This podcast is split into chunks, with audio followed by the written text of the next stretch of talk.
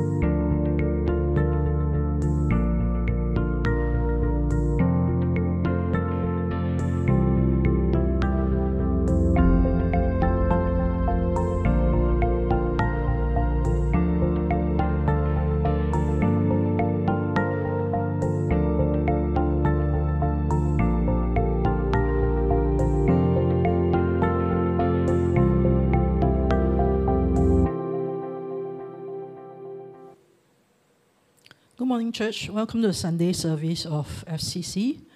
Uh, this week is a very it's going to be a very exciting week for Singaporeans because on Friday we get to vote for our next elected president. So whether you have made up your mind who to vote for or who not to vote for, please uh, use your vote wisely. I know that I, I mean some people say that church and state should be separated, but I think church is political. I think whatever we have in our hand to make Singapore a better place in your consideration. So please take our time to consider who to vote for. But anyway, while we are here this Sunday, let's just uh, quieten down our hearts and prepare our hearts with a call to worship. Drawn by God's presence, we gather. Inspired by God's Spirit, We worship. empowered by God's grace, We, we live. live. We are community, Embraced by the mystery of God's love for all creation. We are a community that looks for the light of Christ. The light that shines in every time, every place, and every life. Within this dynamic community, we foster connections and experiences that bring meaning to life and help us face the issues of the day. Together we strive to live with loving hearts, open minds, and hands extended to all. Welcome home. Amen. Amen. Let us now join the worship team for a time of worshiping together.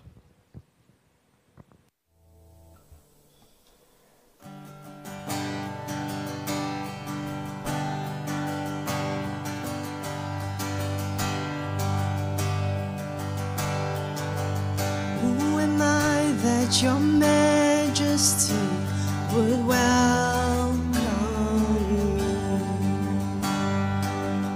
I was lost, but you brought me in. Oh, your love for me. Oh, your love for me. Who the Son sets free, is free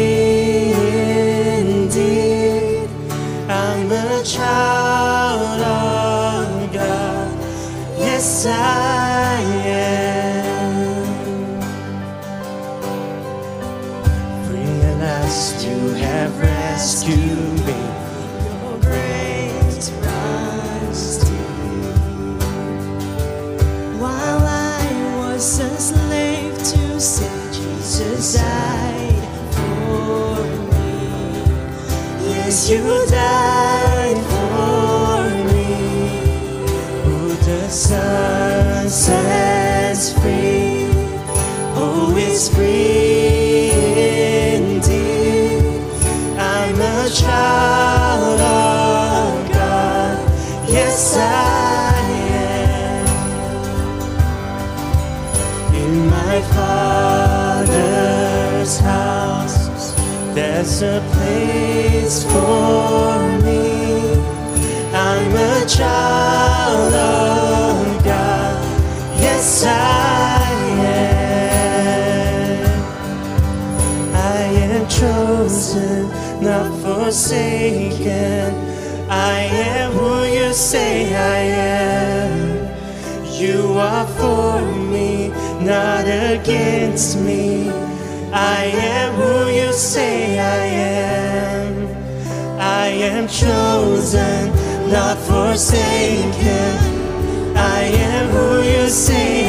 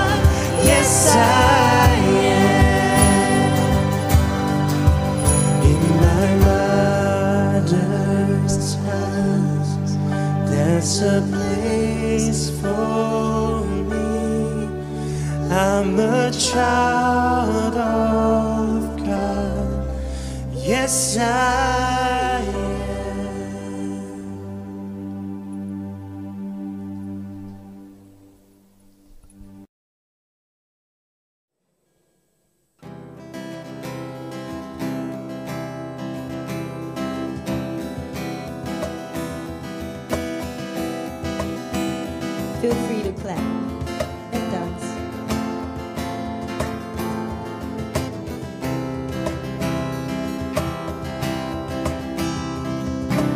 Open the eyes of my heart, Lord. Open the eyes of my heart. I want to see you. I want to see you.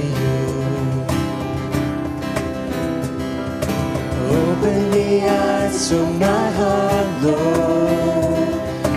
Open the eyes of my heart.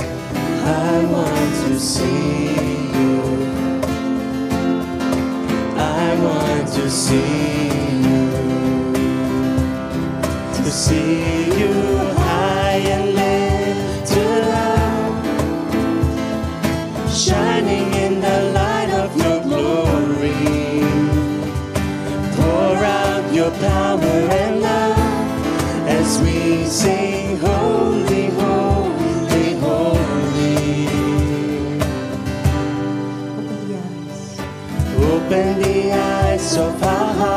hearts,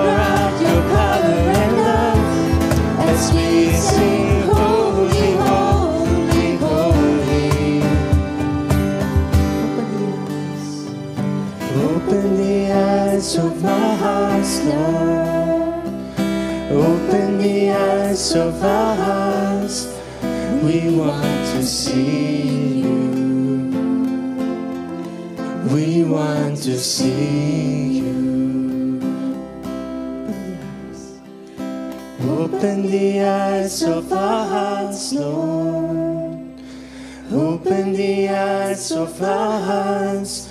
We want to see you. We want to see you.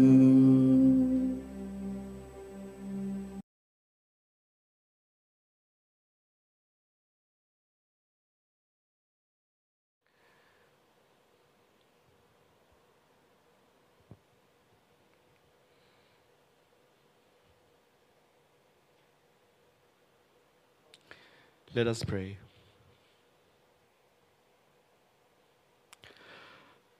God of kindness, we look to you when we are in times of trouble and difficulty, when we feel there is no one left on our side.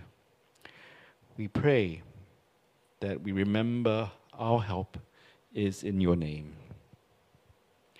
When we fall short of the mark, when our frustrations take over and lead us to anger. Help us to reach back to you, to find your peace, and to know that our help is in your name. For the thoughts we have that go against you, for the words we have used against others that have caused hurt and bitterness let us take comfort in knowing your love is greater than all our errors, and we thank you that our help is in your name. In times of distress, when our fears engulf us and we are unable to cope with the challenges that lie before us, be our strength, be our shield remind us that our help is in your name. Lord of heaven and earth, we give thanks that through everything we face, you are on our side. We are not swept away. Our snares will not be broken. Well, rather, they will be broken because our help is in your name. Loving God, you are a God of strength, of hope, and of mercy. You will never leave or abandon us. We thank you for the faithfulness you show towards us when we have not earned it. And we also thank you that you are constant, good, and will not leave us. We thank you that you have always been with your people, giving them comfort and guidance. God, give us courage to step out in faith, to live the lives you have called us to and not the one the world tells us to. God, give us the grace to recognize our need for support and not think that we are better than others, but rather to live fully embraced by your undeserved grace. God, give us hope that no matter what we face or the difficulties that we are dealing with right now, that you are with us, holding us, and that we turn our eyes on you you would find us and give us your truth and goodness. And now let's take a few moments to lift the prayers of our heart to God.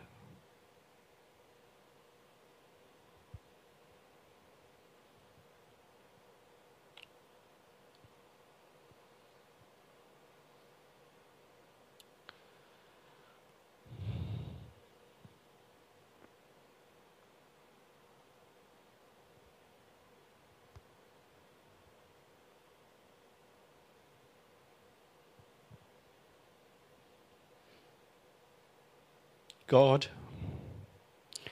you are the same yesterday, today, tomorrow. You here with us. You carry us when we are weary. You give us rest and you give us hope. We pray that you take these prayers and the silent prayers of our hearts as we hand them over to you. God, may we have faith in your deliverance and timing. Forgive us when we pick up that which we have already laid at your feet. You are good and you are with us. And we thank you, God. And all this we pray in Jesus' precious name. Amen.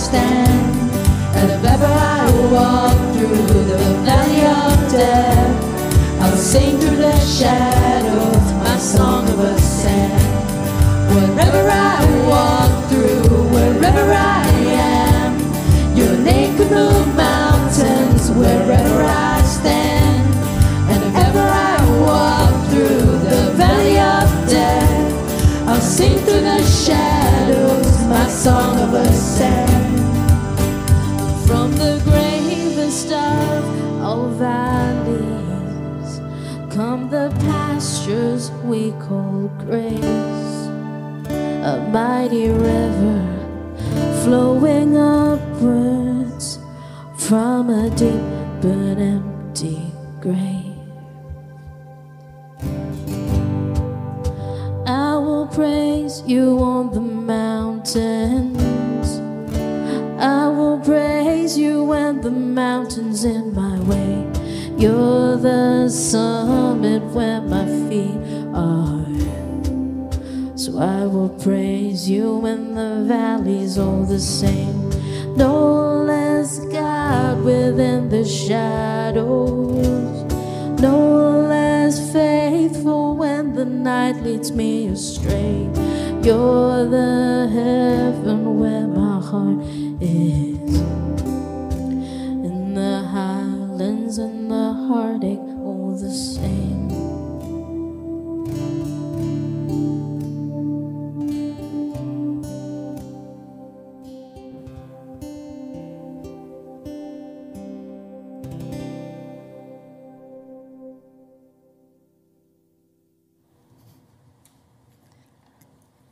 Right, good morning, everybody.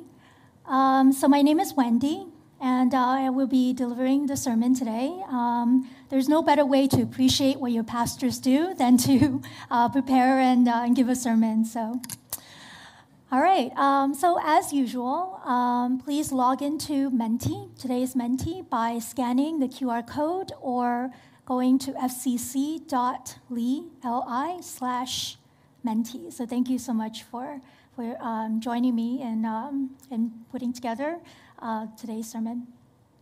Okay, so um, let's, let's pray. Let's open a word of prayer.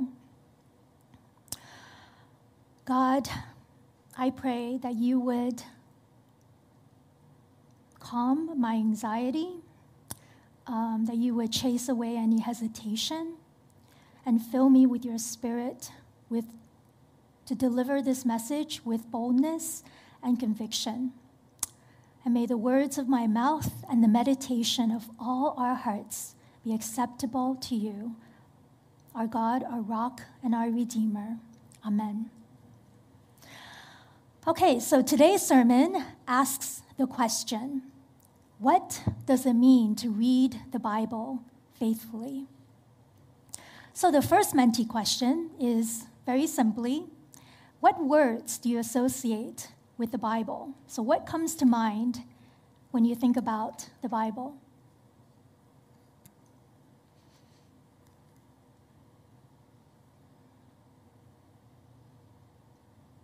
Okay, holy, God breathed the word. Okay, so the word breath of God comes up. Wisdom, holy, I guess the Holy Bible, right? History, truth, inspired, love, the Word of God. So I think the bigger the words, the more often it comes up. So, wisdom.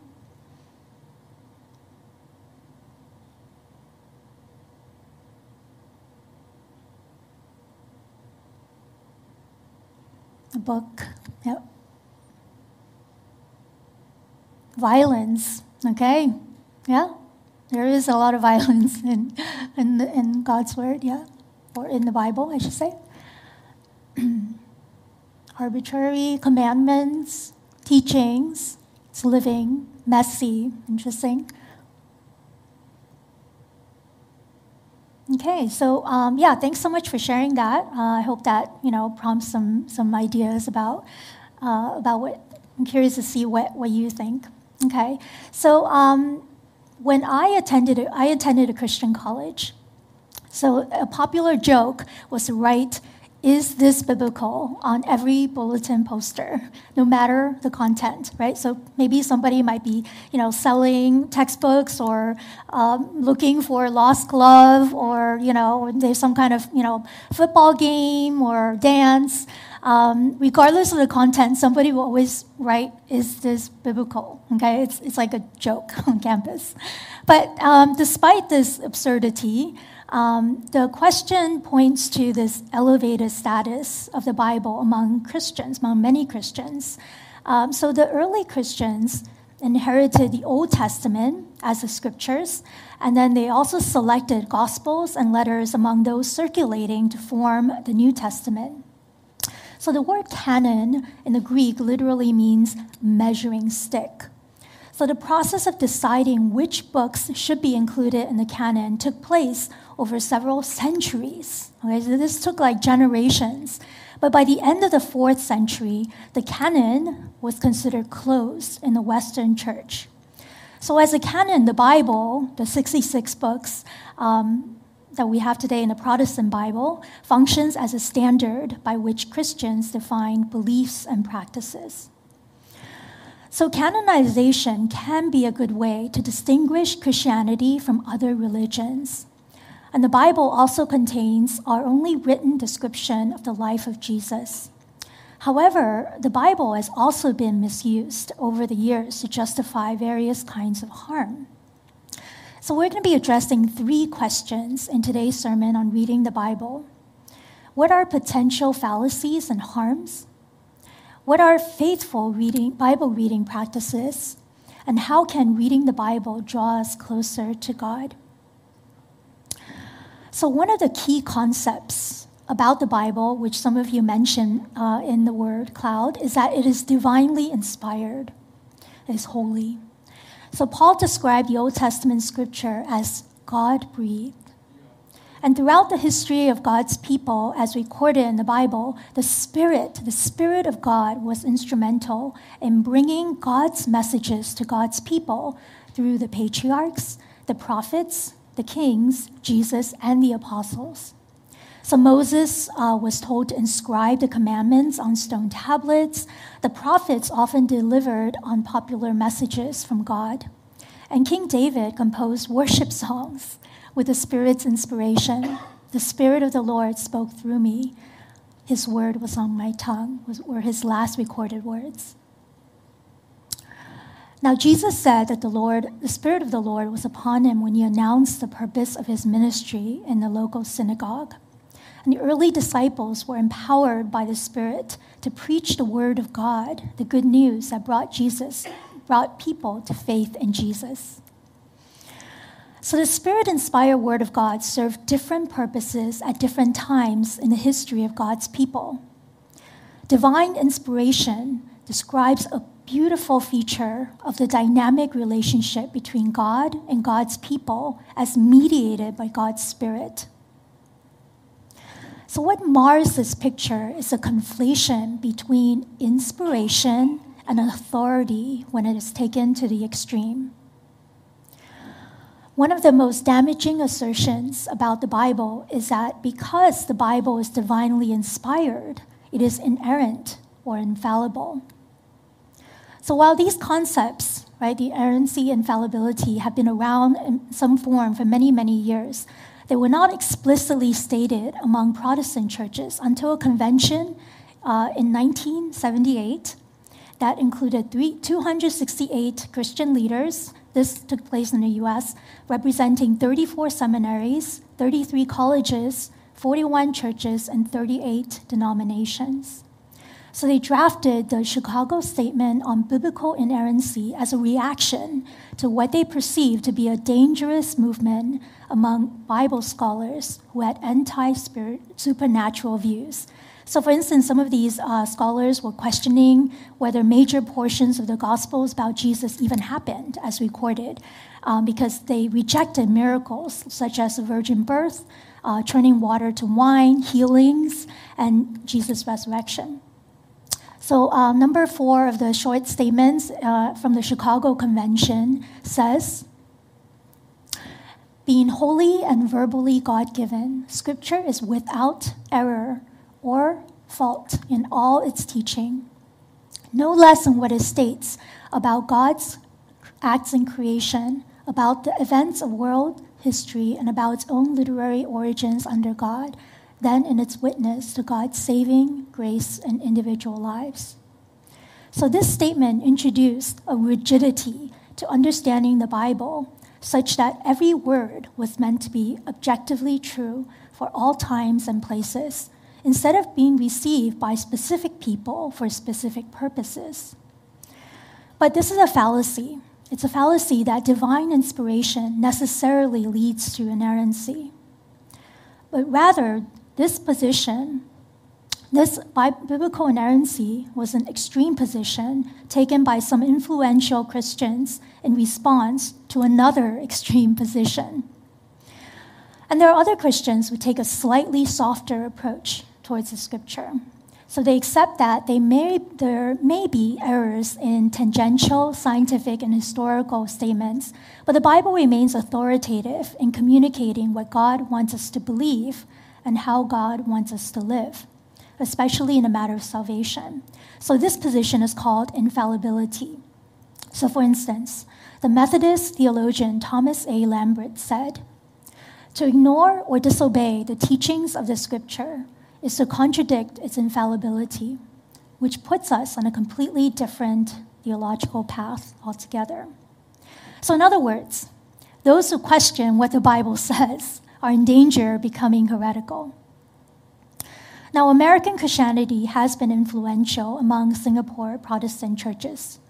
So, these positions of biblical inerrancy or infallibility may explain why um, some people think FCC is heretical. So we appear to defy the Bible by affirming same sex relationships, uh, trans identities, and various forms of consensual and ethical expressions of love. Yes, there are some Christians, Christians who are homophobic, transphobic, or just not well informed, so they use the Bible to rationalize their bigotry. But others are driven by the need to defend the Bible in its entirety, and not doing so would be a slippery slope that leads one to question more traditional interpretations that are perceived to be non negotiable for Christian faith and practice. So, the views um, of the Bible as inerrant or infallible has the potential to lead to a second fallacy. If the Bible is without error, and I do or believe what the Bible says, then my actions and beliefs are also without error. So, colloquially, this can be captured in a catchy phrase, right? The Bible says it, I believe it, and that settles it. So, a few years ago, I had a conversation with a colleague about the campaign uh, True Love Is. And uh, told the stories of Christians who experience what they call same sex attraction. Now, she said that even if she feels uncomfortable supporting it, she's obligated to submit to the teachings of the Bible. And I don't think she's alone in committing the fallacy that conflates inerrancy of the text with inerrancy of one's position. So, this fallacy has led to harms against women, people of other religions, other Christians who believe or practice differently, the LGBTQ community, as well as Christians' discomfort or even denial of science. So, the next uh, Menti question is this What examples of Bible misuse have you seen or experienced? What examples of Bible misuse have you seen or experienced?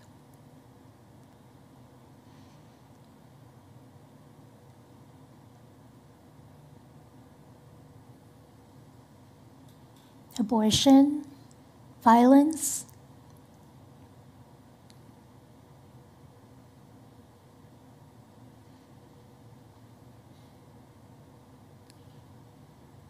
American exceptionalism, okay? No such thing as evolution, right? Women in ministry. Honor your parents in quotes. Interesting, okay? Yeah, I mean, I mean, what comes to mind is that, you know, sort of that proverb, you know, spare the rod and spoil the child. It's been used to justify, like, you know, corporal punishment.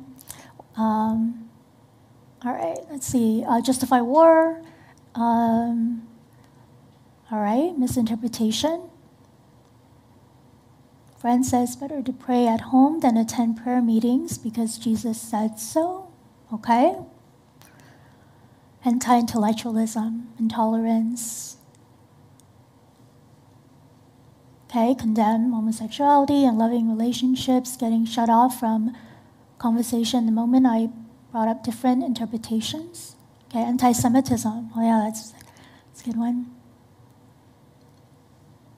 Okay, so I mean, some of the other things that I think about is like, you know, uh, the word submission is used, right? Wives, submit to your husbands. Children, submit to your parents. Slaves, submit to your masters, right? So the Bible, you know, condones slavery, right? Some people have, have used the Bible to justify that.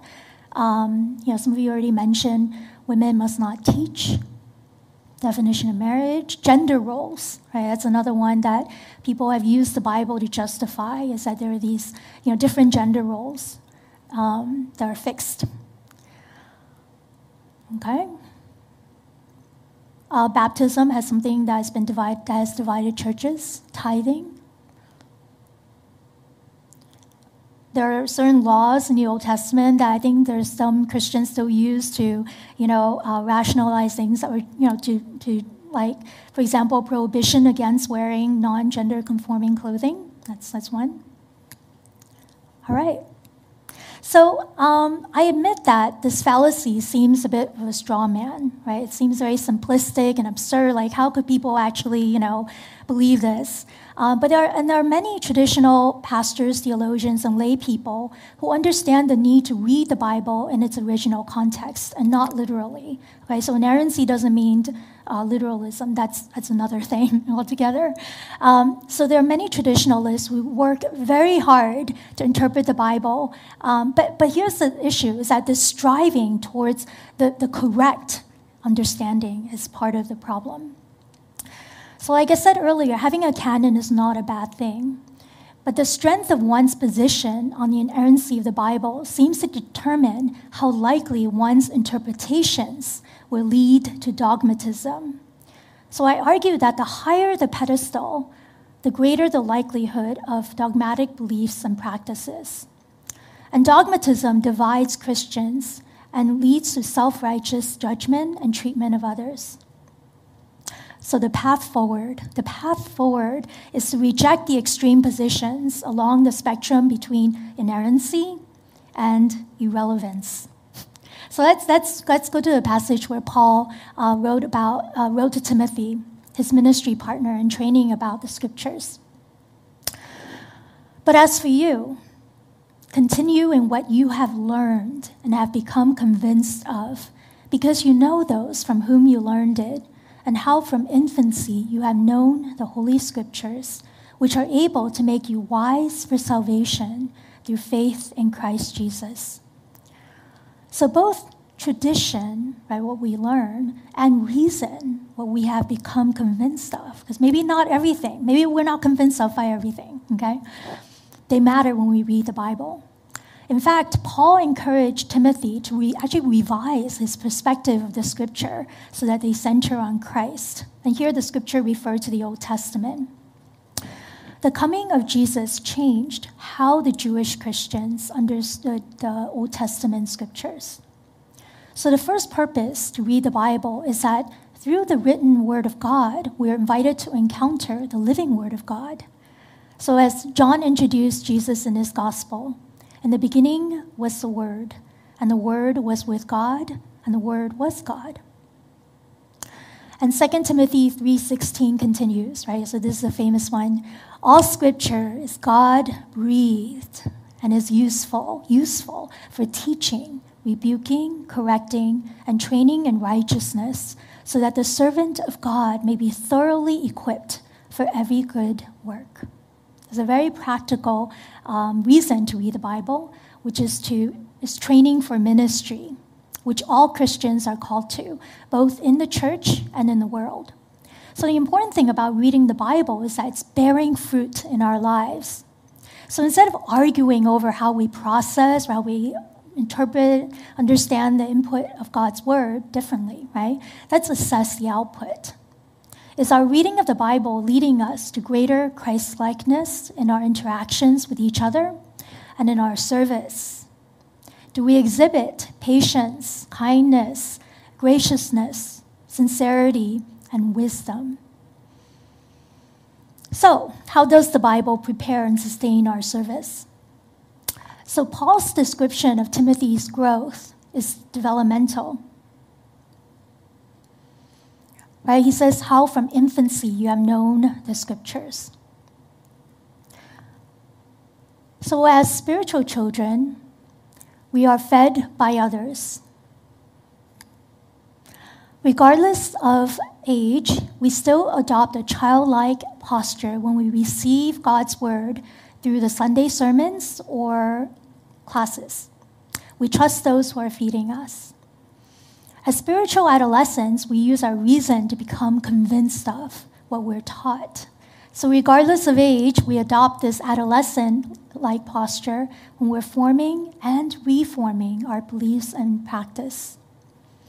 And finally, as spiritual adults, we become those who are trusted to feed others because we have been acknowledged in a community to possess emotional, relational, and spiritual maturity and are able to offer wisdom in a gracious manner.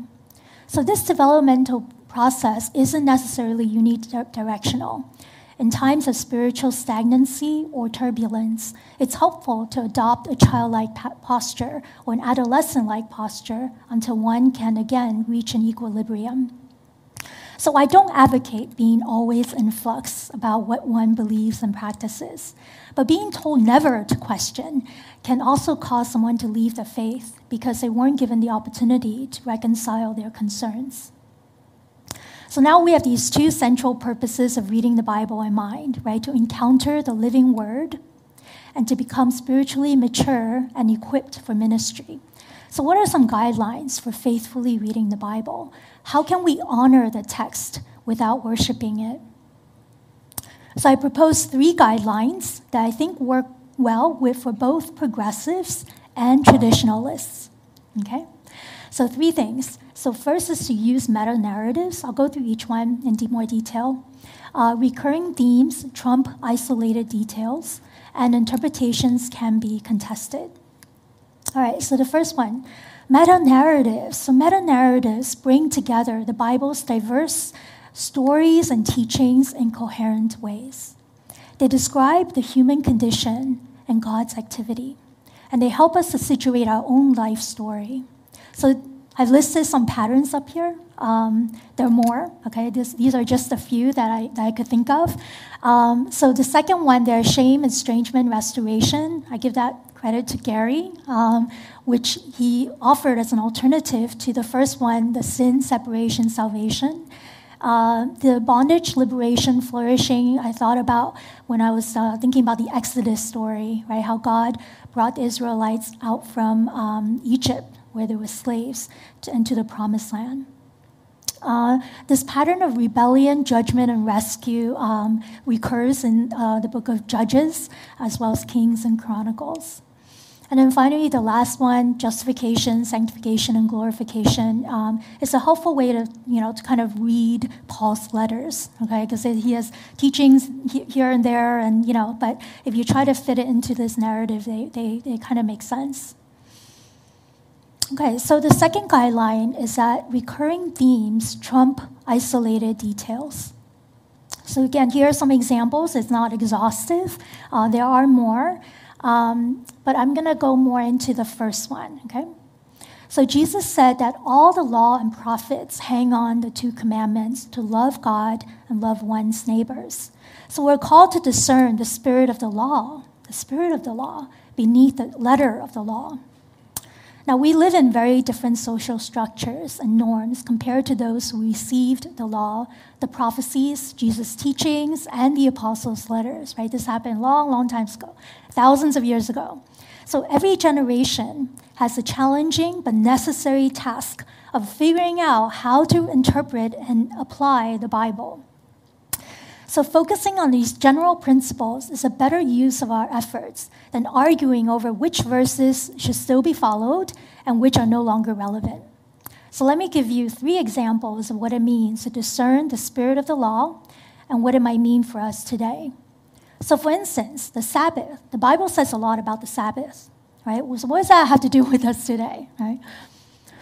So, this first example has to do with the weekly Sabbath. So, by Jesus' time, the religious leaders have taken the Sabbath to a legalistic extreme. So, they used the Sabbath law as a means of control and oppression. And Jesus reminded them that the Sabbath was made for people's well being. He said to them, The Sabbath was made for people and not people for the Sabbath. So, the basis for the Sabbath was twofold. The first was to follow God's example of resting on the seventh day from his work of creation. So, just as God sat back and enjoyed being with his creation, so we are also invited to enjoy God's company um, as and with God's creation. And the second was to commemorate God's liberation of the Israelites from slavery. So, when Moses delivered the Ten Commandments, he said, Remember that you were slaves in Egypt and that the Lord your God brought you out of there with a mighty hand and an outstretched arm. Therefore, the Lord your God has commanded you to observe the Sabbath day. Slaves don't get Sabbaths, right? They must work all the time. So, practicing Sabbath is a regular reminder that they were no longer slaves in Egypt, but instead under God's benevolent rule. So when we practice rest on a regular basis, we are reminded that we are not slaves to our work or to what work represents more money, prestige, achievement, recognition, or a sense of worth. Our boss is not God. Productivity is not God. And money is not God. Now, the second example is the sabbatical year. Now, in the law, after every seven years, the Israelites were not to do any planting during the eighth year. Plant and harvest your crops for six years, but let the land be renewed and lie uncultivated during the seventh year. Then let the poor among you harvest whatever grows on its own. Leave the rest for wild animals to eat. And the same applies to your vineyards and olive groves. Although the text never explicitly said why, we know that modern science has shown that crop rotation is a practice of sustainable farming. So let's imagine if we were to fast from shopping for new, non perishable things for an entire year. So we would do everything possible to fix things instead of replace them, to reuse instead of throw away, and to close the consumption loop through recycling. So I wonder how a sustained practice might fundamentally change our behavior even after the fast is over. All right, so the third example is the year of Jubilee, which occurs every seven cycles of seven years. And Leviticus 25:10 says, Consecrate the 50th year and proclaim liberty throughout the land to all its inhabitants. It shall be a jubilee for you. Each of you is to return to your family, property, and to your own clan. Also, interestingly, the value of land is relative to the years left until Jubilee. So according to Leviticus 25:15, you are to buy from your own people on the basis of the number of years since the Jubilee, and they are to sell to you on the basis of the number of years left for harvesting crops. People can also sell their services. They and their buyer to count the time from the year they sold themselves up to the year of Jubilee. The price for their release is to be based on the rate paid to a hire worker for that number of years. So in the 50th year, all indentured servants and their children are released, and all people retake ownership of their ancestral lands. So, what does this mean? Well, it represents a once in a lifetime reset from personal mistakes or misfortune that led people to sell their lands or themselves. And the effect is that it prevents unchecked accumulation of capital and concentration of wealth. And the spirit of the law here is consistent with how God stopped people from hoarding manna in the desert and how the early church shared their resources. So maybe we can see God's wisdom in protecting us from greed and obsession with our net worth. And maybe we should consider how to reset our standard of what is enough and maybe even voluntarily redistribute the excess. And so I wonder what other ways we can practice the spirit of Jubilee. Now, in establishing the various Sabbath laws, God had a vision for human flourishing. It's one that includes a healthy rhythm of work and rest, sustainable stewardship of natural resources, and limitations on the accumulation of wealth across generations. So, by reading the law according to a general principle of loving God and loving one's neighbor, we can discover their relevance and challenge for us today. So, going back to uh, these are some of the other themes um, that we see God's loyal and steadfast love through covenantal relationships, uh, messianic promise and portrayal, and justice for the exploited and mercy for the less fortunate. These are important themes. And interpreting the Bible through themes uh, not only helps us apply God's intent in our current age, but they also keep us from obsessing over the details. All right, so the third Bible reading guideline is acknowledge that interpretations can be contested. In this sermon series, we've been exploring which Christian concepts, often based on biblical interpretations, can be problematic. So when this occurs, we are contesting traditional understandings. So I was raised in a traditional church from young. I spent years in Sunday school memorizing Bible verses. And I was taught that the mark of a good Christian was to study the Bible regularly and read it daily for devotional purposes. So I thought that I had more or less the right interpretations, right? And I just need to put them into practice. But since coming to FCC, my faith has grown from seeing the text from perspectives different from my own. So, for instance, I never thought of the idea that there could be an alternative to the meta narrative of sin, separation, salvation. And listening to different interpretation challenged my assumption that there was only one way to understand the stories about Adam and Eve. And also helped me to see that the alternative narrative of shame, estrangement, restoration is logically consistent, it's legitimate, and it could be a more helpful way for some Christians to relate to God. Now, progressives can also be respectful of multiple interpretations and not simply claim that the newest interpretation is necessarily better than the previous ones. So, the statement on inerrancy, remember, was a reaction to the extreme shift towards dismissing the Bible's authority entirely. Now, we can disagree, right, about how far is too far, um, but that's what contestation means. Uh, but I hope that we can do so respectfully and being open to changing our minds. So here's an important point what is true for someone is what's helpful for their spiritual growth in the current season. So even if we don't agree on the meaning of the text, we can appreciate the diversity of perspectives and support each other's spiritual journeys. All right, the final section of the sermon has to do with how reading the Bible can draw us closer to God.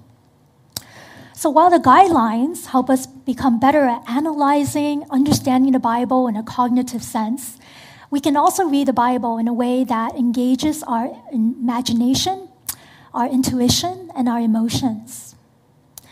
Now, the purpose of this kind of reading is to reveal Jesus, the living Word of God, to you in a personal and subjective way that draws you into a deeper relationship with God, that strengthens your faith, and that empowers you to follow Jesus in the world. I've shared some of this before, so I'll just briefly describe each of these. Selectio Divina means sacred listening.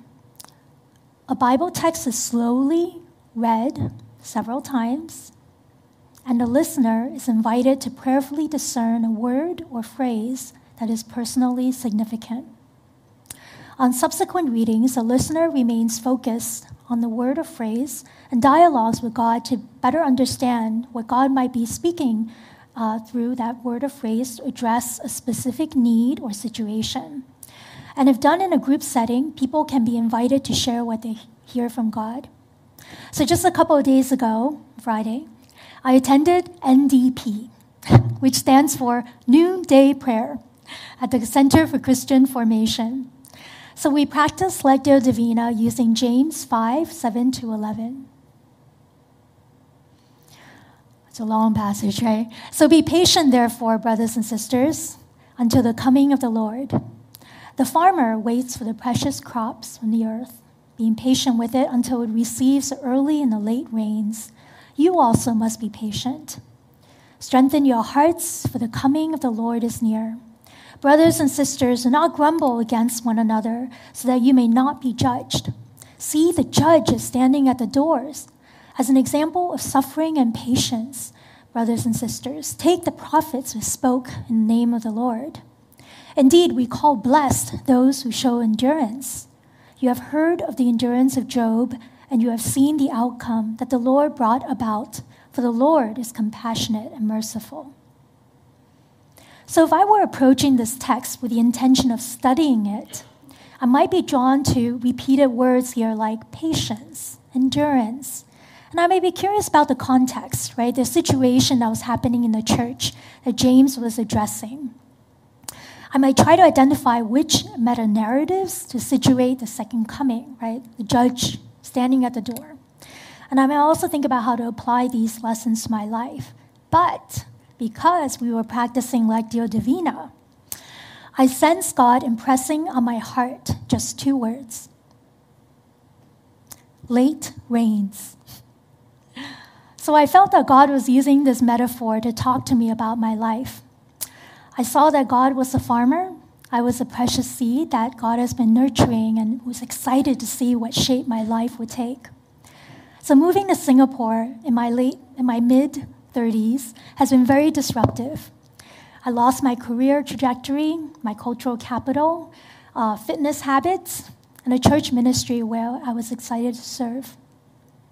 So I felt God telling me that I am in a different season that has its own rains, the late rains. Both the early and the late rains are necessary for the plants to grow to maturity.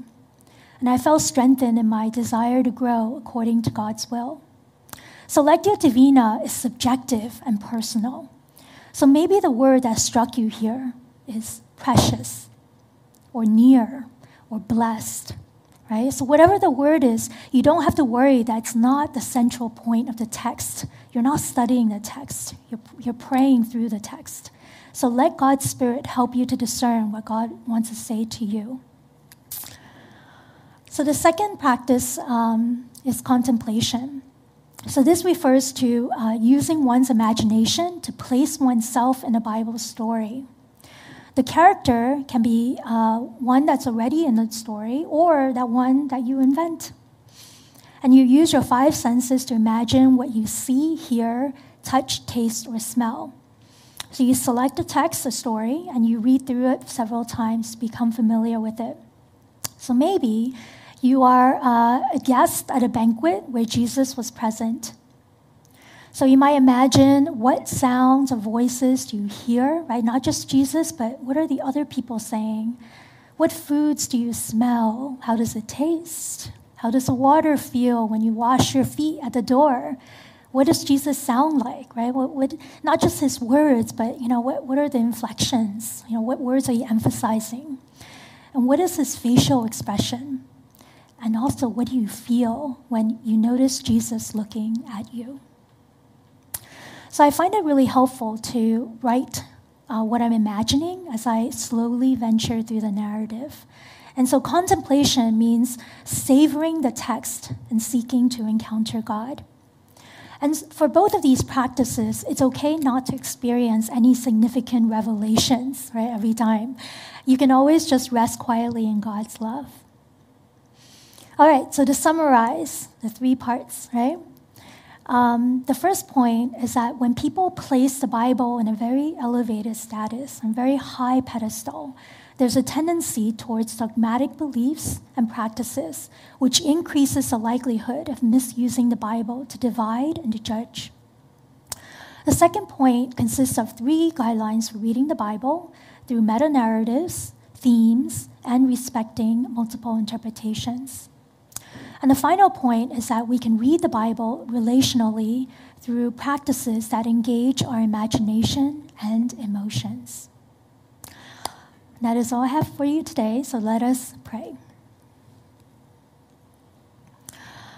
God, lead us by your Spirit to encounter the living Word through the written Word, that we may be equipped for every good work. In Jesus' name, amen.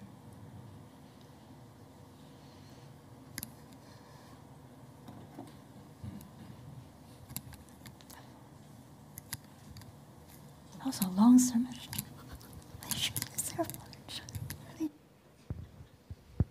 We have now come to a time of communion. If you're joining us online, now will be a good time to prepare your elements so that we can partake of it together. We gather each Sunday at this table, even though at this time we are not all physically together. The table of God's feast transcends time and space because God's love transcends all boundaries. So this table recognizes no boundaries. Here at FCC, we celebrate an open table. This means you do not have to meet any criteria. You do not have to be a member of FCC. You do not have to be baptized. You only need to recognize that God's grace is sufficient. When Jesus sat at tables and broke bread with the tax collectors, lawyers, rich elites, and poor peasants, he proclaimed that God's radical love and abiding presence know no bounds. Through these occasions of sharing food, every person experienced God and shared in God's kingdom. Together, a, kingdom, where, all are welcome, all are worthy, and all are invited. A kingdom where lives are transformed and empowered, and the fruits of God's gentle justice bloom throughout creation. All people, including each of us, are invited to share in this sacred meal of celebration and be strengthened by the strength by the presence of God in this place. We remember that Jesus fed 5,000 hungry people with five loaves of bread and two fish. At this miraculous meal, there was such an abundance that everyone ate until they were full. And there were even 12 baskets of food left over. Holy God, we celebrate your abundant care and solidarity revealed in this meal. We remember that while sharing a meal with the Pharisees, Jesus welcomed a woman viewed as an outsider. As the woman anointed his feet with oil, Jesus declared her dignity before everyone at the meal. Holy God, we celebrate your gracious inclusiveness revealed in this meal. At these meals, Jesus and all his disciples resisted the divisions, injustice, and violence of society. They lived out instead the kingdom of God, a place of love, justice, and mutuality. And we also recognize that not all people like Jesus' ministry. For some people, it was scandalous. They said, Look, a glutton and a drunkard, a friend of tax collectors and sinners. When his arrest seemed near, Jesus ate a meal in an upper room with the disciples. As he had done so many times before, he took bread and after having given thanks to you, holy God, he broke it and gave it to the disciples. This time saying, Do this to remember me.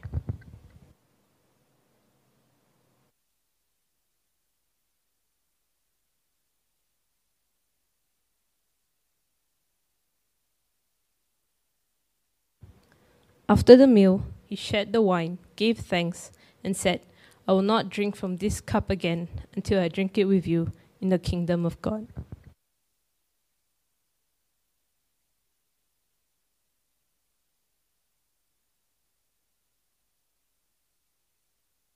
May I now invite the stewards to come forward and distribute the elements.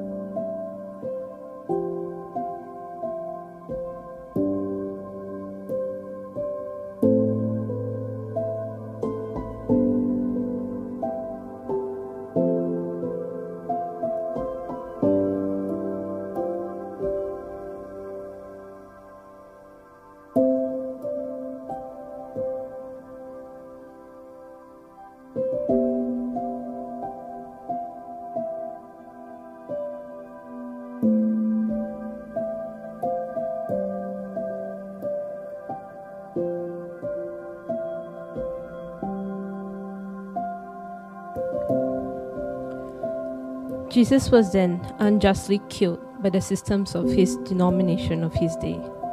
To some of his frightened disciples, it seemed that the bread symbolizes his broken body and the wine his blood. Together, God, God the kingdom of God persisted and persists today to the many people who seek to be your resurrection community.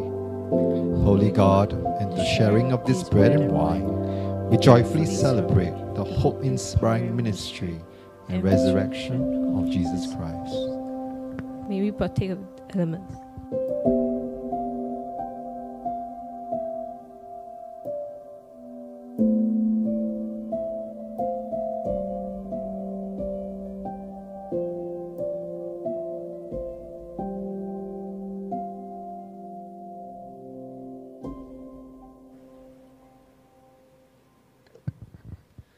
Invite you to stand if you're willing and able?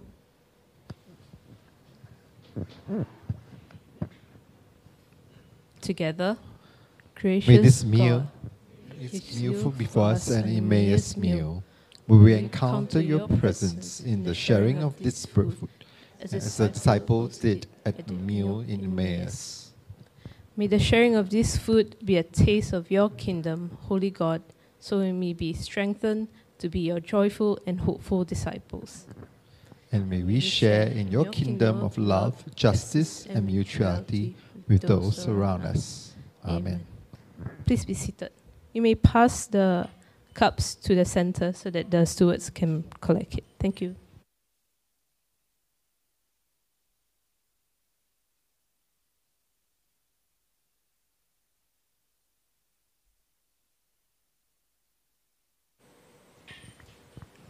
Thank you, Wendy, for the sermon. Indeed, it was a long sermon.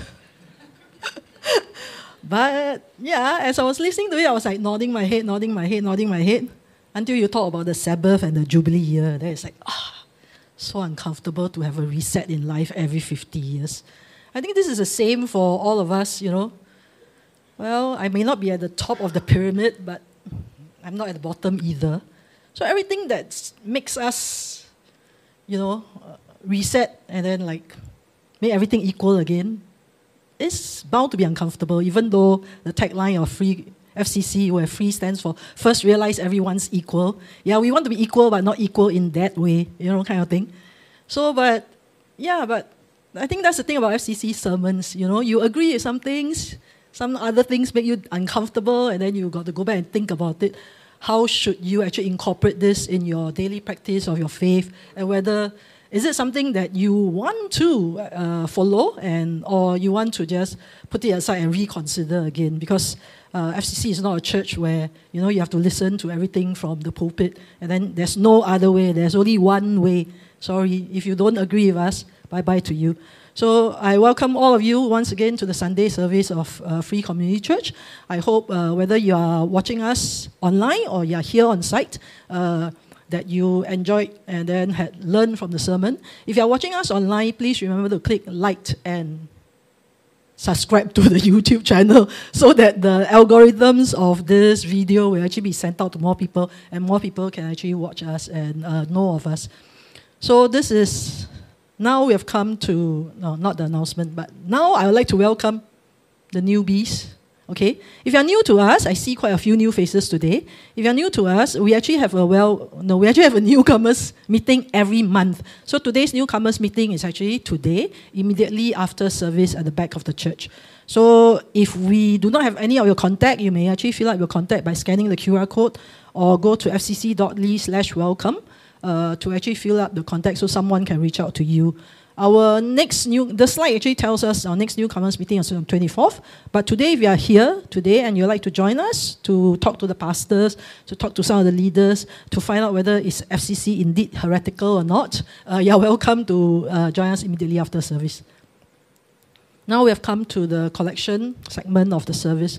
Uh, you may give, FCC actually has got two funds. One is a general fund, uh, and one is the building fund we are actually trying our very, best to kind of like uh, pay off uh, the building fund within this year before the interest rate goes up any further. So you may give by scanning the two QR codes uh, by PayNow, or you may give by credit card at freecomchurch.give.asia.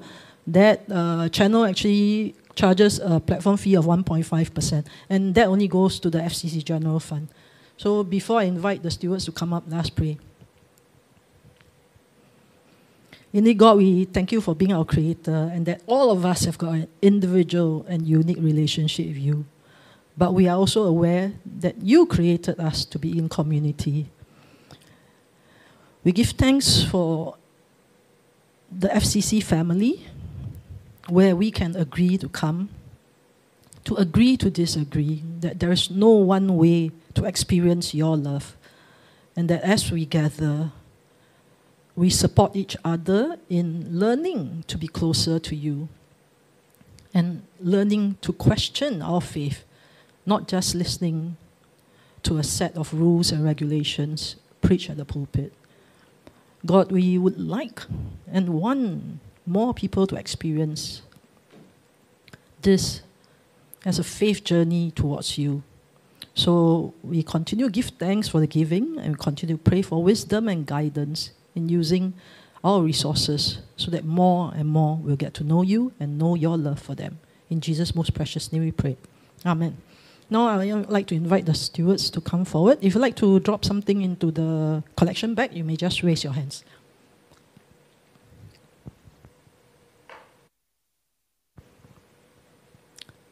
Today we have got some short announcements only. So the very first announcement is TMAT. TMAT is our Ministry of Outreach to the transgender, elderly transgender community out there. We, as and when there is a need, we actually collect uh, household items uh, to give to them and groceries to give to them. So there's actually two ways to donate. One is there's a group buy. Two, there's a cash donation. Today is actually the closing date, and on 3rd of September, they're going to deliver to the recipients of this TMAT. So if you have any queries, you may WhatsApp Kin at the number listed above. Next. Uh, ACE, snow, snow skin mooncake making. Uh, snow skin mooncake making is actually an after church event. Uh, FCC tries to run an after church event every month.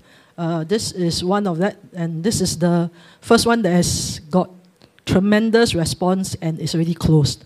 So there's like 17 registrants for this. So now we know when food, when it comes to food, people wants to come, right? So don't do anything else but just prepare food, all right? So this will be held on 3rd of September. For those who have already signed up, you will have received an email to request for payment. So please remember to pay before you show up on 3rd of September. Thank you. Next, FCC membership. FCC membership is like, you know, being a citizen of Singapore, you get to vote for your president, and next year you get to vote for your MPs, etc. So FCC membership gives you a chance to have a voice and a vote in I'm trying to figure out what FCC membership privileges are. Okay, no, no, no, I'm just kidding, I'm just kidding. To vote for the board, okay, you get a chance to vote for the board to represent you, to take in your opinions, and you get, a, you get to vote for the budget of FCC. All right? If you're a friend of FCC, you can talk, talk, talk, talk, talk, but then your, your, your, your talking may count a bit, but when it comes to the actual voting, it doesn't count. So if you want to have a say in how you want FCC to be in the next 10 years, in the next 20 years, or in the next 50 years, before we reset ourselves again, so then maybe please uh, consider signing up for FCC membership. Closing date is 31st of August 2023. You may sign up at fcc.ly slash membership. Now we'll invite the pastor to come up and give the benediction.